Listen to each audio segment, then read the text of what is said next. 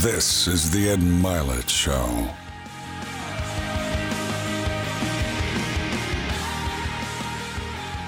All right, welcome back to Max Out, everybody. I'm so excited to have this guest here today. By the way, she's made a huge sacrifice. She's what at the time we're recording this, there's a storm where she lives in Texas.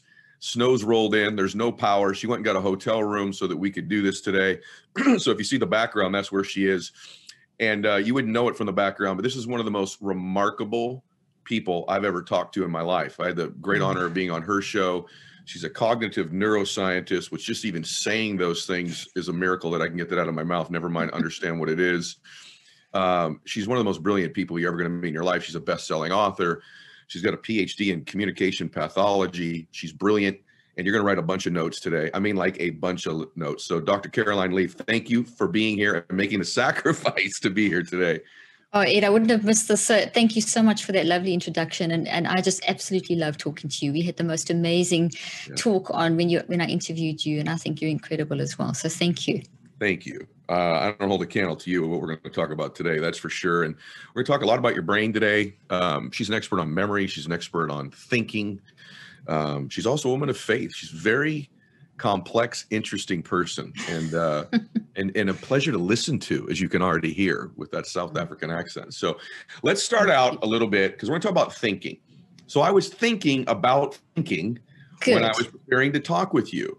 And I think it'd be a good place to start because I don't think most people understand it. What is a thought? Like, Oh, how, how does a thought work? That is such a great question. And, and I'm really glad that you asked that because it's a good place to start. Okay, a thought is something that you actually build. It's, it, so it's the consequence of three actions. And those actions are thinking. And when you think, you always you feel. And when you think and feel, you choose. Those three, like my fingers are like stuck together. Those three always go together. You're always thinking. When you're thinking, you're always feeling. When you're thinking and feeling, you're always choosing. And that is mind.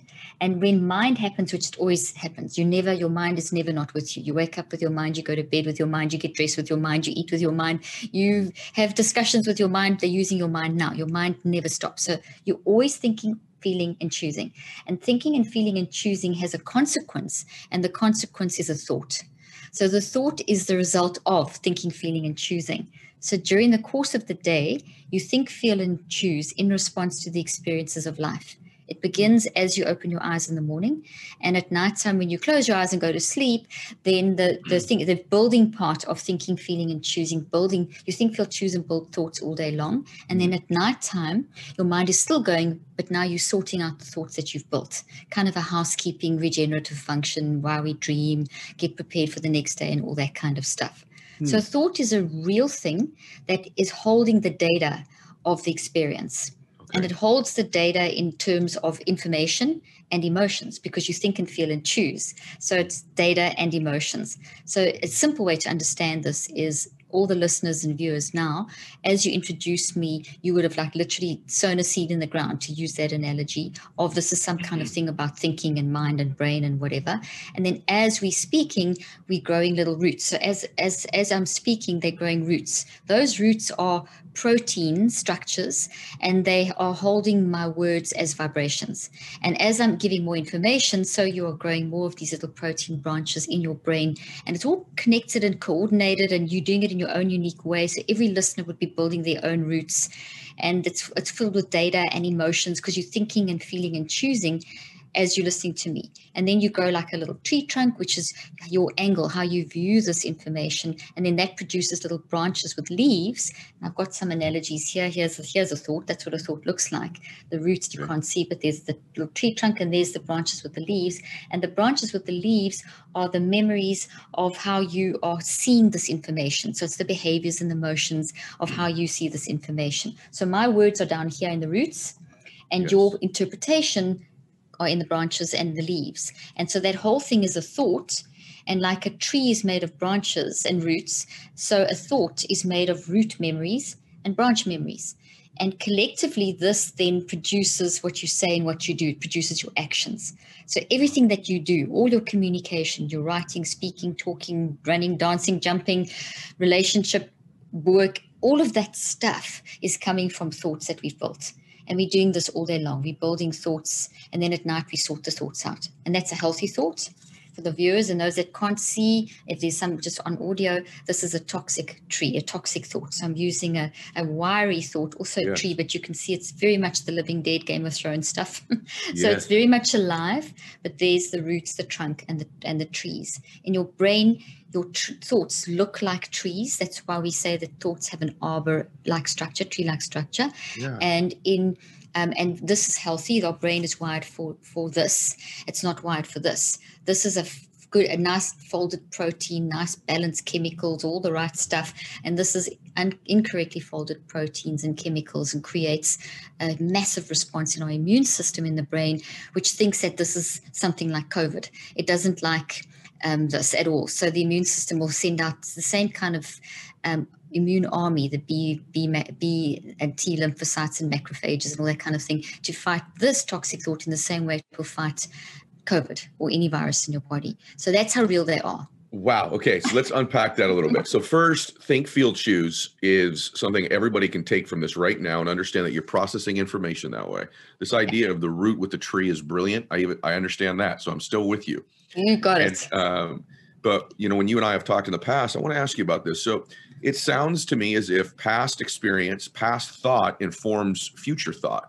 Absolutely. If we're, not, if we're not conscious of it. So, let's assume I have a pattern of responding to stimulus in a particular way because of this roots gotten bigger and bigger and the trees gotten bigger and bigger and so these past experiences these past thoughts are informing how i think feel and choose currently how does one overcome the negative implications potentially if they're toxic thoughts uh, of not doing detrimental damage to us now Excellent question as well. So they, they, you're totally correct.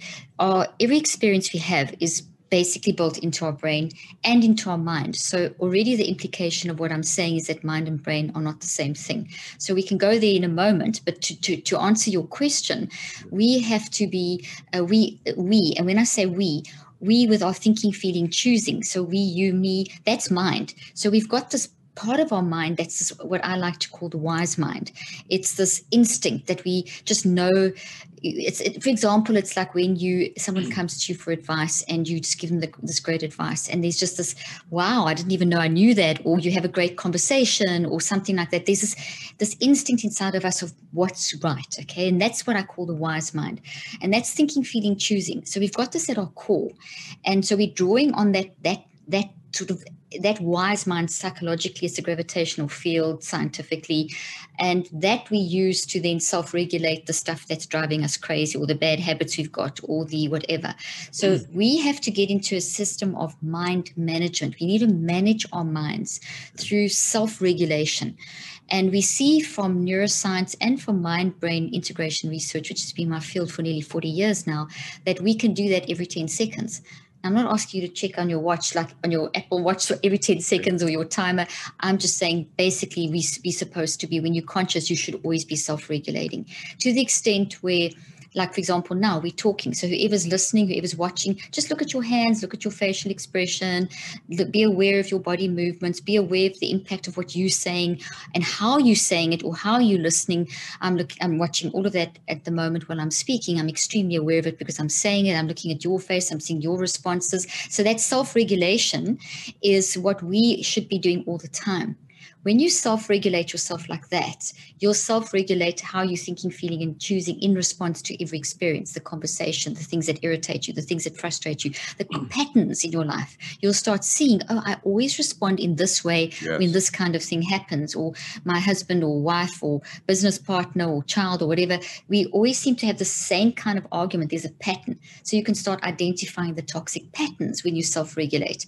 So and then you can start identifying the repetition, and then you can start thinking, observing, for example, that maybe you highly anxious five times a day or almost every day or all so you start seeing these patterns in your life and all yes. those patterns that's self-regulation caroline's so brilliant that i want to unpack she, she can say eight incredibly powerful things and i don't want to i don't want to go over all of them and go to the next thing because i want to go deeper on them so um, you talk about the difference between the mind and the brain i'd like to yes. just have you just mention that and then you teach like I think you call it like five steps to mind management. Yes, the neurocycle. And, and so give us a quick what's the difference between brain and mind, and what are these five steps to managing our mind? Okay. Maybe you just listed a few of them there, but I, I like lists, so I'm just wondering what those Absolutely. are. Absolutely. Well, first of all, the five steps we, we call the neurocycle. Well, I call it the neurocycle. So with your mind, you're cycling through your brain. You, you're directing the neuroplasticity, which is really nice to know. You can actually direct changes in your brain.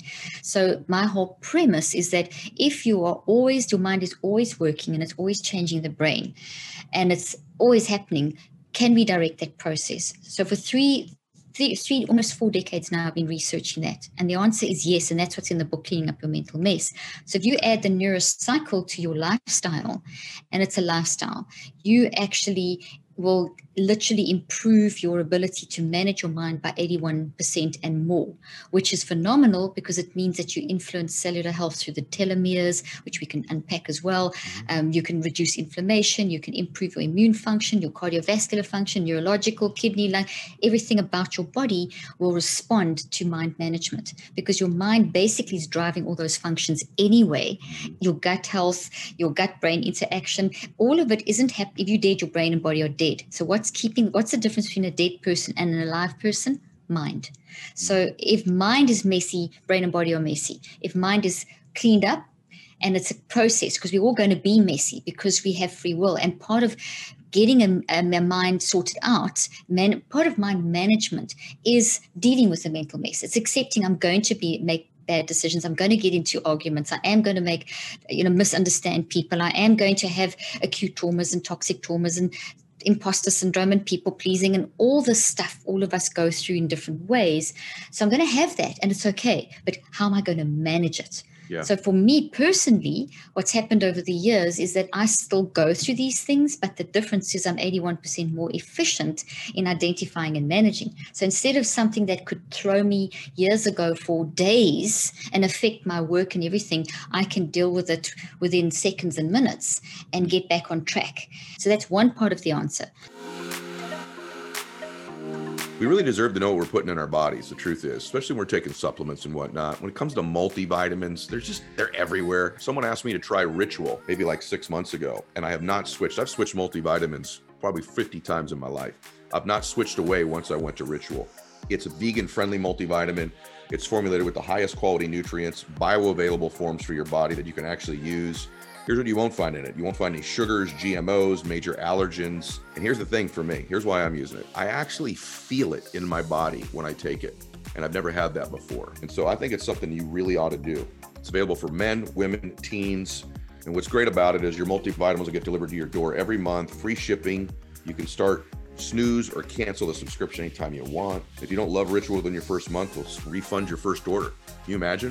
Very few companies are doing that now. So Ritual's offering all of you guys 10% off during your first three months. You can visit ritual.com slash Mylett to start your ritual today. That's ritual.com slash Mylett. Back to the show.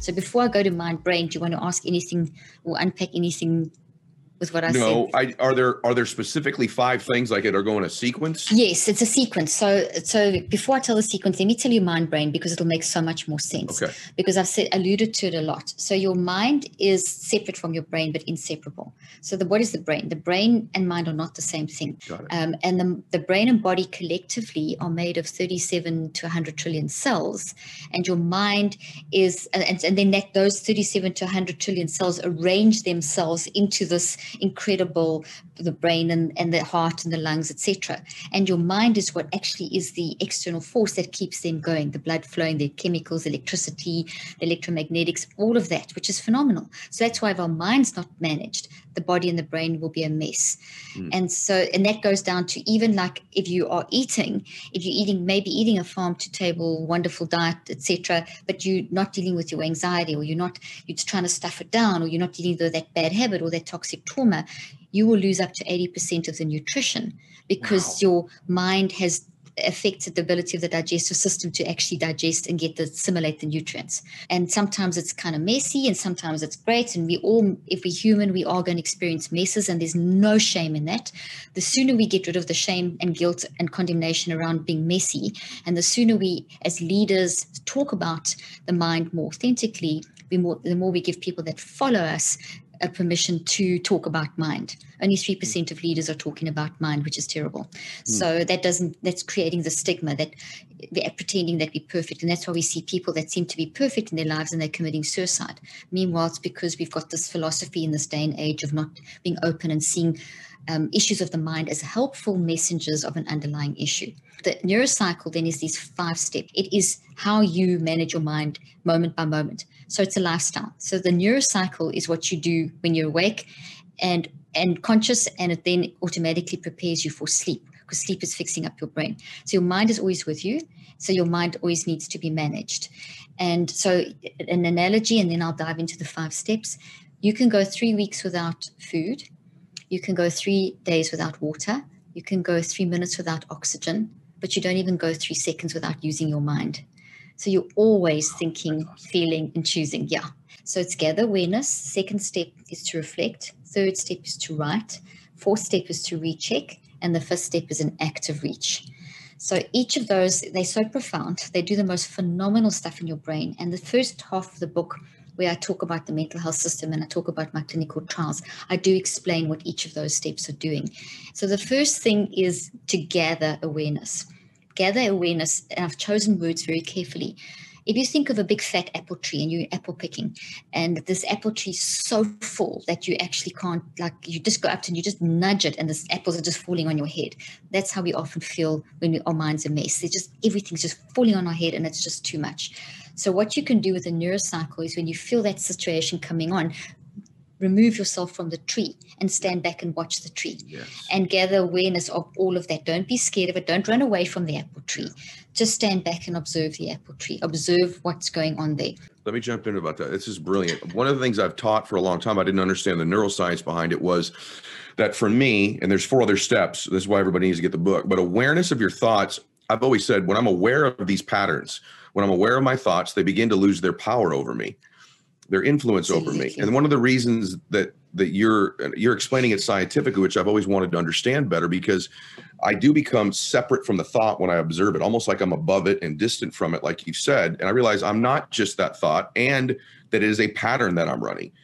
And so I just want to acknowledge what Caroline's saying, because from a practical standpoint, when I coach people, this is something that I, the first thing I teach is just becoming aware. Now, to know that there's four other steps is obviously very empowering as well. But and I want to just unpack this a little bit into another area. So I want to use your brilliance towards something else. One thing I want to acknowledge is that what Caroline is saying is that neuroplasticity is real, that mind can change matter that literally that these thoughts if you change them change the protein structures in your brain change the matter of your brain. So this is powerful to know that we can physically change our brain by using our mind. And this distinction between the mind and the brain is also a breakthrough way of listening to it or seeing it for me as i'm sure it is for everybody else. Just those things alone just those two things alone have made our time already incredibly invaluable for me and anybody listening to it but as in terms of patterns and awareness and the power that these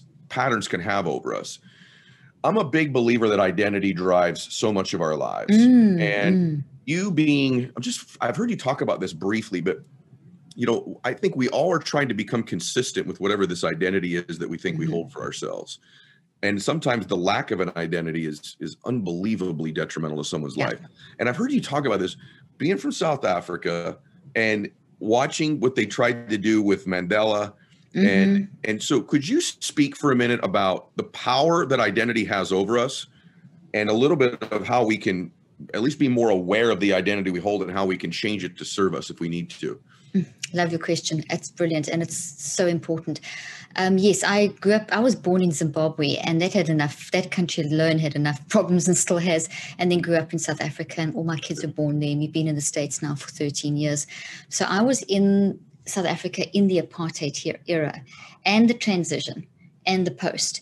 And so by the time I was had my first child, my second child, that Mandela came into power, we actually I was carrying my baby, newborn baby, and in the to go vote for Mandela, literally, and with our with our housekeeper, and you know th- that's how significant that is in my in my lifetime. But I was working in the pre-apartheid, if the pre-transition, in the I mean the, the, the apartheid era, and it was horrific. I I chose to I worked across all socioeconomic strata and different political areas. So from the richest of the rich to the poorest of the poor, education, corporate, and I spent three days a week working in the what they called the townships, which were areas that they had through apartheid separated out, absolutely evil. And the reason I chose to to work in all the different environments was to understand mind and humanity. So wherever you are, whatever you're in, how does this work, and how can we how can we use our mind to help us cope with all these different circumstances? So, in terms of identity, absolutely, what you experience um, in your nurturing and in your and in the environment that you grow up in is definitely going to affect how you see yourself. Because every experience is a, is converted through think feel yeah. choose into brain yeah. so you can imagine a massive forest which is your yeah. non-conscious mind n-o-n and that massive forest is filled with all different shapes and sizes of trees and in between the green trees you've got these little black trees and maybe there's a big clump and maybe there's a little one and some trees are little and some green little black trees from a recent experience and some very big ones from long established experience. So something like racism would be a very, very dominant cluster of dark black trees oozing the warning signal of all the anxiety and the stress and the terrible things that come from something as evil as racism which is pervasive mm-hmm. and affecting ability to actually how you see yourself. And so every bit of nurturing is built into your brain. Every experience is built into your brain. So this forest is influencing in the middle of the forest just to give a visual we have this wide full of optimism bias so i always explain it like a strip of trees that are perfect so in the middle of the forest there's this untouched area that's just perfect and that's we want we want to really access that so if you're flying your helicopter, which is you in life, you're flying your helicopter and you kind of, if you, as you develop self-regulation, you don't just fly your helicopter and bash into a tree and crash, which is what you, we do a lot of. That's messy. We, we want to, we want to know how to not do that. So self-regulation teaches us how to fly with a pilot and co-pilot. So we're flying over the forest and we're looking at where, whatever the, whatever smoke signals are coming up, where, where the signals. And if you see there that there's so much of that particular type of black cluster of trees, dark and that's influencing how you see yourself your identity's been affected. But if you look at your if you really dig deep and you, you'll see the middle part of the forest which is you. It's ed who can do something else that no one else can do. But there's these traumatic experiences that are affecting identity. So they can block and they can become so big that they can actually build a like a black wall against the green forest. So it's almost hard to see who you really are because you're so busy um, being involved in that that you, you're stuck in that cluster. So that's why I say you've got self regulation is not sitting and walking amongst those trees and getting lost, which is what we do, but it is actually getting in the helicopter and flying above and saying, okay, self regulate. What am I doing? What am what's what why and, and you and the only way you can get to the trees and the forest and all that stuff is by looking at the warning signals. So these we track. And then so then you would pay attention, gather awareness of four basic signals. The first is the emotional. So let's say that you're feeling a high state of anxiety, that could be, or depression. Now, depression and anxiety are not its, they're not illnesses. To say you have clinical depression or clinical anxiety is one of the most unscientific statements of our age and has created a huge problem where people are now way, battling way more with mental health, not because mental health is on the rise, but because the mismanagement of mental health is on the rise. We're not allowing people to talk about the story in the forest. We're just saying, oh, signal of depression, five symptoms you can't sleep you can't get out of bed you're feeling um, whatever suicidal blah, blah, blah. okay diagnosis, label, treatment is mainly medication at the current stage is the gold standard some therapy if you're lucky okay? And that very often the therapy is putting a band-aid on the wound because they don't deal with the whole origin story. That's terrible. What we have to do is we have to say okay so there is the signal there is this emotion of depression it's consistent in your life or anxiety or both very often it's comorbid together and terror and despair and anger and a whole bunch of others. It's never just one. So all of this is giving you power and giving you control, shifting the power balance. When you do this gather in this way, and I'll finish the other three in a moment, you are making 1400 neurophysiological responses work for you and not against you your blood vessels around your heart are dilating, which is sending blood flow and oxygen to your brain. That's increasing your ability to think more, more creatively. It's decreasing impulsivity. I can go on and on and on. Well, if you're a business owner, I can tell you right now, many of you are making it harder to run your business than is really necessary. You don't have to let QuickBooks and spreadsheets slow you down anymore. It's time to upgrade to NetSuite. I tell you, I did this in all 23 of our businesses, and here's the reason that I did it. I want to get all my information right on one screen in one place without multiple spreadsheets, quick this, face that. I don't want to do any of that stuff. NetSuite gives you everything in one place so you can look at stuff, call a shot, make a decision, and execute. That's what you need to be doing in business. And I got to tell you, they give you visibility and control over your financials, HR, inventory, e commerce, everything basically, all in one place instantaneously. And whether you're doing a million or hundreds of millions in revenues, you can save time and money with NetSuite. So there's 24,000 companies doing this. Let NetSuite show you how they can help you a little bit with a free product tour at netsuite.com slash Mylett. It's free, so try it. Schedule your free product tour right now at netsuite.com slash Mylett, which is M-Y-L-E-T-T. That's netsuite.com slash Mylett. Let's get back to the show. So then uh, now my body is in a state of healing. But when I suppress it, if I don't gather awareness, if I just suppress it, my 1400 neurophysiological responses will work against me. So now my blood vessels around my heart, for example, one of the 1400 will constrict. That means less blood flow, less oxygen to the brain, increased impulsivity, decreased cognitive flexibility. That's just a few. There's a, a, a lot more, but I'm just giving a few not to overwhelm. So I, I, I, stay in a state of increased vulnerability to disease by 75 to 98% if I don't gather awareness. But if I gather awareness, I shift that. The moment I gather awareness, in milliseconds, I've gone from brain damage to brain healing. In seconds, wow. in milliseconds. It's phenomenal. This is how important mind management is. Yeah. So then I gather, and this is not hard. It is hard, but it's not hard. It's hard because we we have got very we just want to we want quick fixes. There's no quick fix when right. it comes to mind. This is a lifestyle. So you gather awareness of your emotional stuff the depression anxiety label it be specific. Um, then you're going to gather awareness of your physical state. Heart fluttering gi symptoms tension in your shoulders. What is physically going on alongside this the emotional stuff? Could be a series of things. There's no there's no cookie cutter anything. You're unique you, you have a unique signal guide. Then you're going to look at your behavioral signals. In other words what are you doing? How are you speaking? How are you how are you connecting with others? How are you doing your work? How are you just with yourself all the behaviors? How are you speaking? How are you whatever. What's your creativity like? So what are your behaviors when you're in this state? And then you're going to go to your perspective. As I start getting specific about looking at these emotional, physical, and behavioral warning signals, I'm actually looking at the branches. I'm looking at this these because they memories. The mm. thought tree is made of memories. So I'm the signals have drawn me in, and those have been these what I've just described. But now as I land my tree, I'm starting to look a little closer at these signals. Mm. And so now I also want to look at what my perspective is. What is the tree trunk? What's the perspective of what's this giving me? Life sucks, or I hate life, or yeah. it's not worth living, or there's just no purpose, or what's the then you start that's so by the time you've done that you've objectively gathered all these apples in your basket. You control them. Now you go to looking at the detail. What is does this mean? What's the data? That's when you reflect so reflect is ask, answer, discuss. Ask, answer, discuss. Put the thoughts on trial. Do that autopsy, that mental brain surgery without the blood. Why? And then you answer why, and you discuss why, and you dig, dig, dig.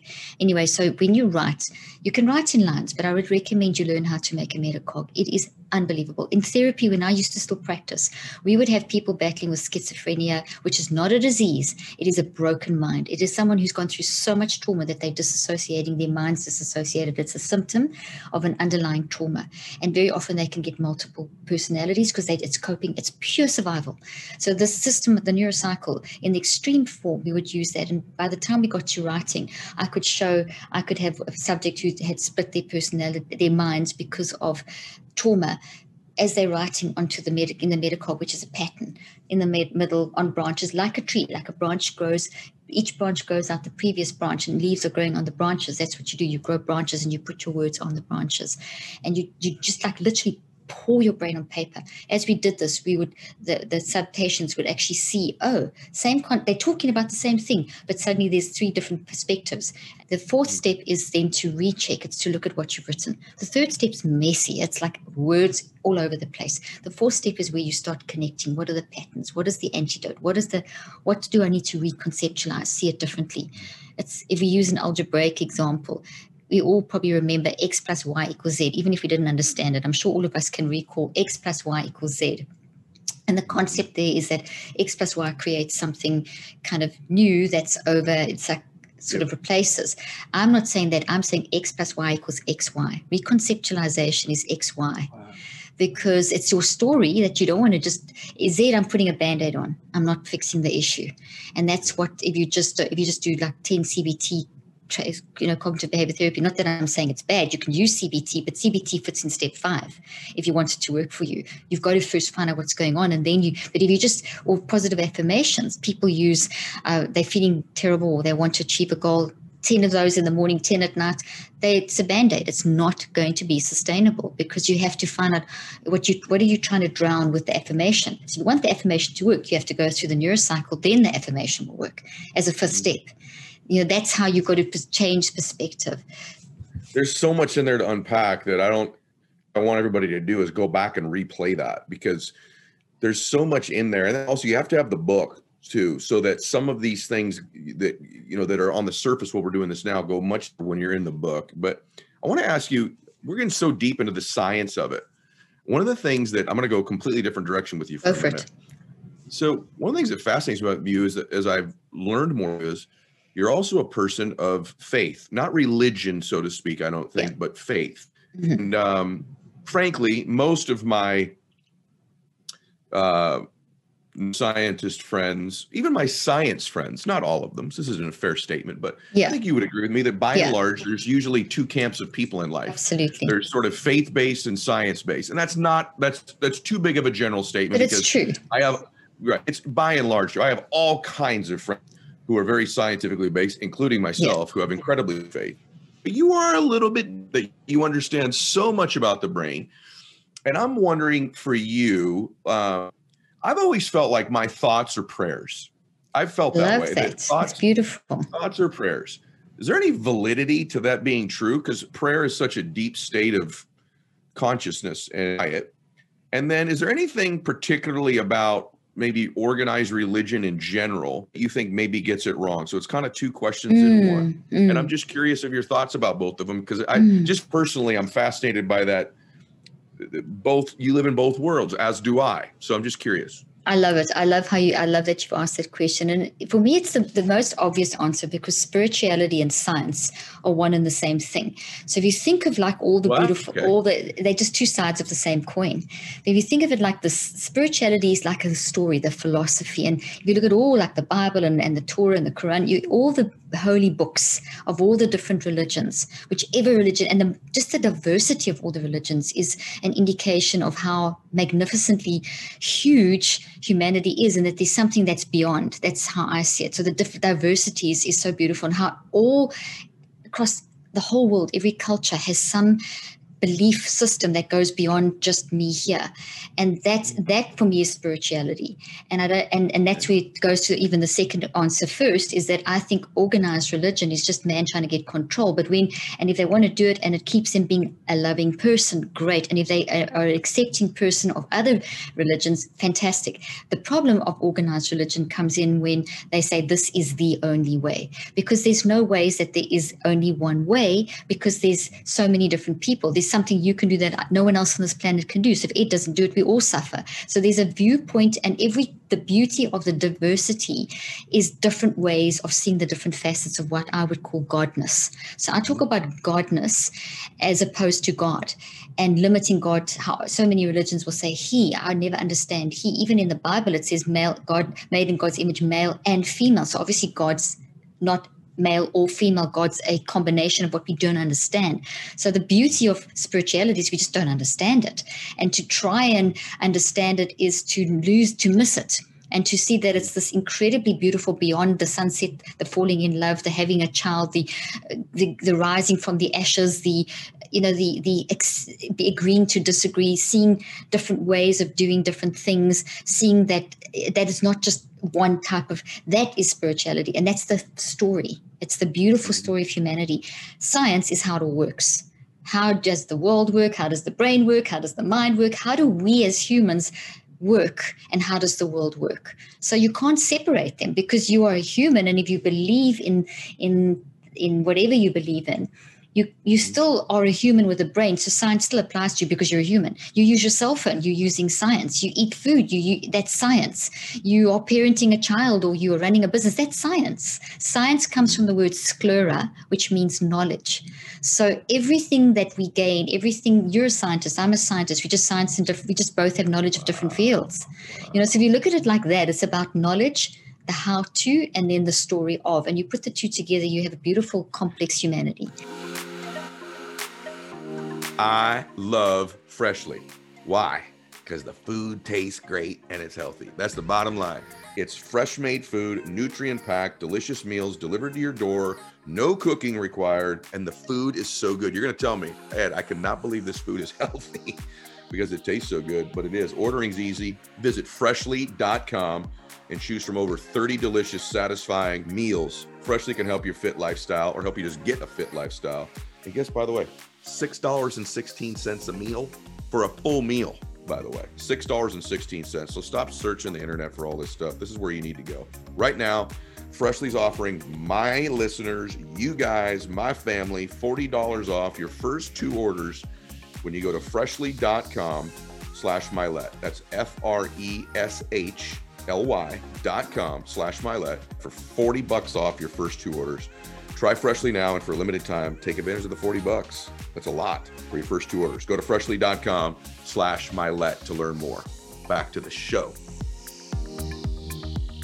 The reason I wanted to ask Caroline this, guys, going to jump in, is because she said this on stage with one of the most powerful and well-known pastors in the world in a conversation that I watched. And I know you know the conversation I'm talking yes. about, Caroline. And and uh, he responded like I did because I'm a Christian and that's an organized religion. When I yes. say organized religion, I don't mean it in the way that most people do. I mean more like the doctrine particular yes. church as opposed to an organized doctrine of a religion. I I believe in Jesus Christ. People know that that follow me, yeah. but I'm open and uh, love people of all faiths. But I believe in an organized religion. But oftentimes, you know, certain specific churches will, yes. you know, um, certain scriptures to an extreme. One of the things that she was talking about with one of the with this particular pastor was, and he even said that sometimes, you know, the bad things that happen in our life, it's very easy if you just blame it on the devil or blame it on exactly. this. But what if it what if it wasn't just the devil? It happened to be that you're thinking in a toxic way.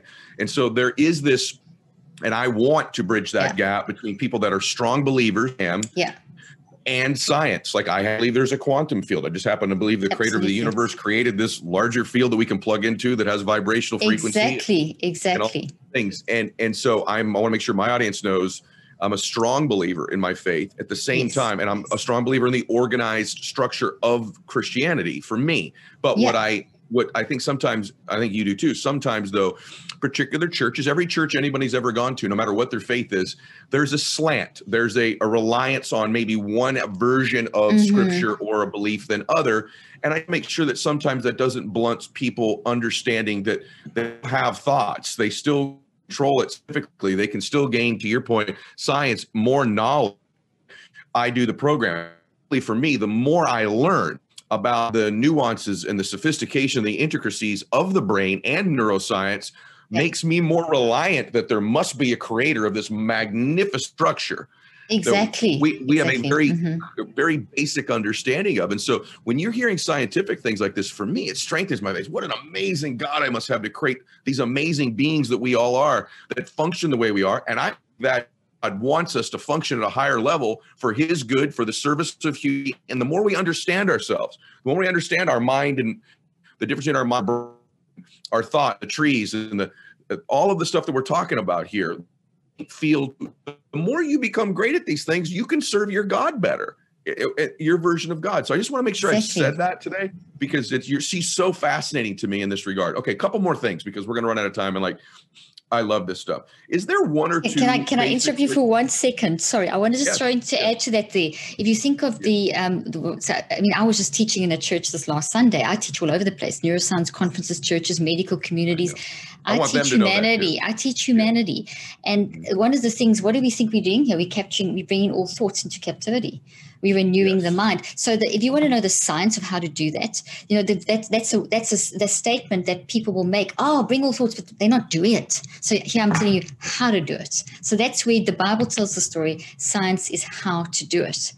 And then you and we dawn when we talk about wired for love and survival and that forest through the middle, that's our made in love image, which is perfection. But we have I lay before you life and death, blessing and cursing. Choose life. So we can choose. So that's why we make a mess in the outer forest. And that's why we have to go into our wisdom forest to go fix up the outer forest. So there's kind of a if you want a more spiritual angle to what I teach. No, I love that. And I want people to know that you do as well. And this really strong belief. I don't like this battle between the two, which to me is just ridiculous.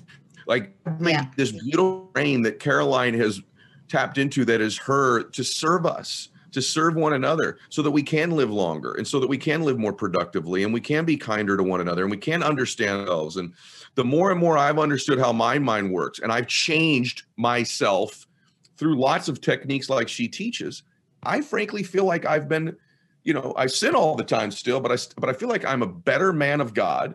I understand human beings better. I have more empathy, I have more faith because I understand these things. And so they're not one or the other, they're both, as you've said. Two sides of the same coin.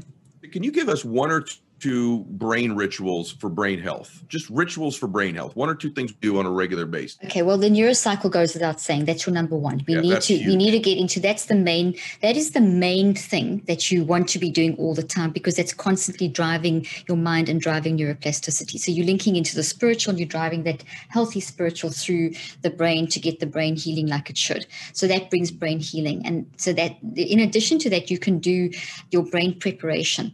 And brain preparation would include things like deep breathing and these different types of breathing. So one of the techniques that um, that I've kind of combined in research, which is so powerful, is um, is this combination where you would breathe in for three counts, but, uh, but then you breathe out for seven. So it's a 10 sec, I call it a 10 second pause. So you're breathing in for three, a deep inhalation, but you're exhaling for seven. And the reason you exhale for longer and you really whoosh it out, you really push it out like that yogi breath, you really push it out, that ocean breath at the back of your throat, is that that pushes the oxygen to the front of your brain. And the minute you upload oxygen, oxygen to the front of your brain, but you almost like have to shake your head because you feel lightheaded, you have increased your, um, you've dropped impulsiveness and you've increased your introspective ability. So you're wiser, you've increased your wisdom, and you've also calmed down neurochemicals that will then calm down your entire brain and body, which then makes you much more able to think clearly. So if you do that at least six to nine times, so for 60 to 90 seconds, you are going to put your brain health in a very ideal state to do the neurocycle. But at any stage, if you need to calm down in the moment, that's a great 60 to 90 second thing. So in for three, out for seven. And then you can add to make it even more powerful, you can add a cognitive component. You can take the words of the mind. Remember, mind is how you think, how you feel, and how you choose. The three work together.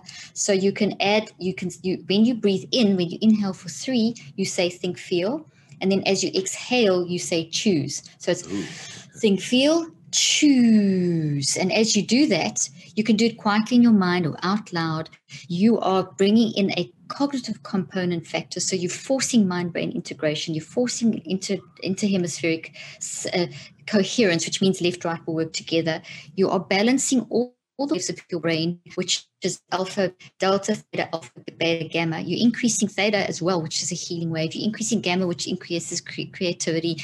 So the that, does that give does that answer your question, or do you want more? Thank you. No, thank you. I mean, I, you're just such a treasure. Like the, I don't like. I don't want to end the interview because I want to just keep asking you things because there's there's there's maybe the only person on the spinning earth who can answer these things the way that you do. But I want to finish with something that I find when I coach people holds them and and i think that maybe you can help me help other people and just help anybody listening to it and this is this idea of cognitive dissonance and i think what holds people back and you can explain it differently than i can but it's holding you you talk about coherence a minute ago mm-hmm. getting both sides mm-hmm. of the brain working mm-hmm. together it's another type of coherence though or incoherence or incongruency where we hold two conflicting thoughts for everybody I want to be a multimillionaire, but there's this other part of you that thinks rich people get there by doing bad things. And so these are 2 mm-hmm. thoughts in conflict. And so it's great to have a, a, a, a positive thought. This cognitive dissonance issue, which she's holding up both trees if you're listening to the audio, the healthy one and the toxic one. Is there a, she's doing this. So this is the root of the, the basically, we go to the, the the root of your work, so to speak. Root, pun intended, right? Because of the trees. Is there people aware be holding these two thoughts, not just a positive and negative, but they are in conflict with one another, which is different. You can have a positive and a negative thought, but when two thoughts contradict one another, I think you're wired for pain potentially, and you're wired to sort of chase your tail, so to speak. So if someone's sitting here going, "Well, heck, that's me," like no question at all, like I want to be in a loving relationship, but I don't think I deserve to be loved. Those are two thoughts in conflict with one another. What would you say, lastly, to somebody who not, and even as I've said it, are starting to become aware of other conflicting thoughts they have? What would you say to somebody like that? First of all, that it's very normal. We all have it because we're all dealing with so much stuff. So it's very much because we can make choices and because there's so many options and there's that. That's why. So it's very normal. So just to, it's so important that we don't get frightened and and um, get into guilt, shame, and condemnation because we do every time we do something wrong because of, or unfortunately, because of our neuroreductionistic world that we live in and quick fix world and like you know what's wrong with you if you haven't said enough gratitude statements or if you haven't in the religious world you know where's your faith? And so there's a lot of toxic positivity in both the religious world and the psychological and the scientific world where you're supposed to be in this day and age. So that leads to a lot of cognitive dissonance. So first of all i want to normalize it which immediately people should be going phew i'm not the only one. As soon as you do that you've already started shifting brain processes and brain health. The other thing is that the this is what we wired for. So if I'm in cognitive dissonance and the one is saying you this is this and, the, and then the other one is saying the opposite, then you have to use this to fix this. You have to go through okay. the neurocycle. You can, it's going to take you 63 days, but you don't ignore this. You land your helicopter and you start doing the work, and you start working out why is there this dissonance? Why is there this this cognitive dissonance where I'm thinking one thing but I'm doing another? Or I know I should be doing that but I can't do that, or I believe whatever anything that's in opposition. Um, because this is the wise mind. Your cognitive dissonance is the wise mind and some kind of experience that has led to the growth of this thought that is impacting your behavior. So what we want to do is find out what where does this come from and how can I reconceptualize it so that I can operate in this accurate truth. So mm when you yeah, so that's it. So you just you got to do the work of the it's not going to go away in five minutes. I would recommend landing the helicopter, do the neurocycle over the 63 days. I have to tell you the two things that I took from today because I have read the book and so I'm aware of the five steps. And there's two things I took from today I just want to share with everybody. Well, three. One is that you're even more brilliant than I knew. it's more incredible than I knew. But two things. One, I'm driving the helicopter. Yep. So and so are you all. You're driving that helicopter, so you can get above these things and look down at them, and you can park the helicopter and do the work. And that's important to know because I think sometimes we think the helicopter drives us. Yes. And that's not the case and I, and then and then I think probably, you know, there's a lot of different things you shared today, but I think the second one for me is that I can get above these thoughts and that they can lose their power over me. I've always sort of known that to some extent, mm-hmm. but I don't think I understand the extent that you've said this today. And I just really want to thank you. I, I think today was one of the most remarkable conversations. I, I I I know it's one of those we're gonna have to go back and listen to again because of because of the depth of it but I just think you're unbelievable. I want people mm-hmm. following you. Should just start at Instagram. I mean, they should get your books, but should they go to Instagram to uh, to follow you there? Is that the best place? Probably? Yeah, go to Instagram, Dr. Caroline Leaf, because from there you can get to everything. And the book yeah. is at, doc, at cleaning up your. This name of the book, cleaning up your mental mess.com. I've got a podcast, as you know, you've been on it, cleaning up your mental mess. But that's a great place. Instagram, the book, book cleaning up your mental mess.com guys, she's unbelievable. She's one of a kind. I'm just, telling you, which is why I'm so grateful to have Cute. had a chance to uh, share this experience with all of you guys here today. So thank you caroline and i can't wait to have you back again because this is this is easily one part of like a 10 part conversation oh, for sure so. thank you so much ed. Thank you. I love your questions. You always ask such insightful questions and we, we do we have a great conversation. We could just keep going and going so i'd love yeah. to come back. Thank you so we, much. we're gonna have dinner. It's gonna be like a five hour dinner so i think I'll, so yeah. What, maybe we should just like make it an all day thing that it starts in the morning and we just like end at night you know? I would love that. If they record it we can put it out and it'll get, get help a lot of people but even if they don't it would serve me so thank you so oh, much no, everybody everybody please share the show with anybody you care about that you think this would benefit. And uh, if you're listening to the audio version go over to youtube and subscribe. If you're watching this on youtube click on an audio platform and listen to the audio versions of this so you can get it as you travel as well. God bless you all and max out.